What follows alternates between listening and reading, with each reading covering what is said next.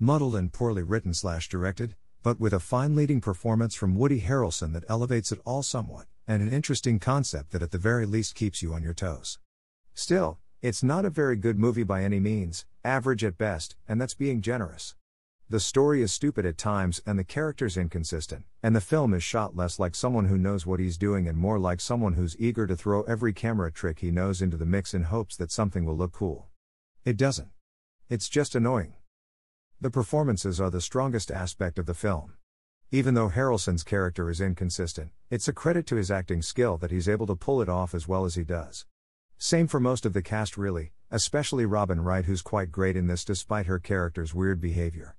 Brie Larson, whom I love very much, is also in this and is cute as always, but, like a lot of the other characters in this film, isn't written very believably.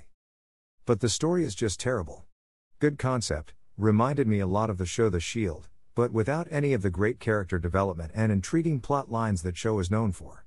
Harrelson's character just isn't written very convincingly, he's supposed to be this spoilers big violent racist unpleasant guy, but he doesn't come off that way really.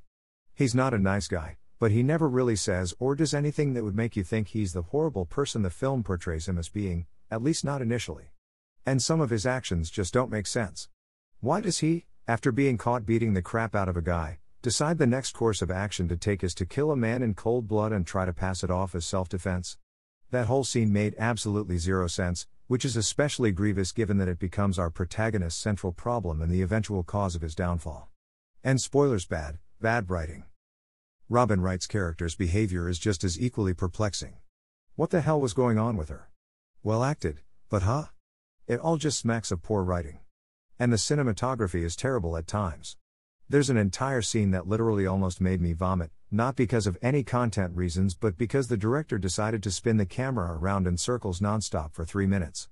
The trick might have been cool for 30 seconds, maybe, or to show the symbolically cyclical nature of what was going on in the scene, but no, it's long and pointless and just made me dizzy. A first. And this was just one of several poorly shot scenes that were all style and no substance, though very little style at that.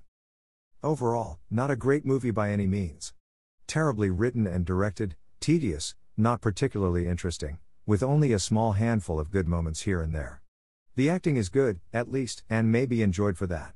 But really, it's a mostly unpleasant watch, and not something I'd recommend.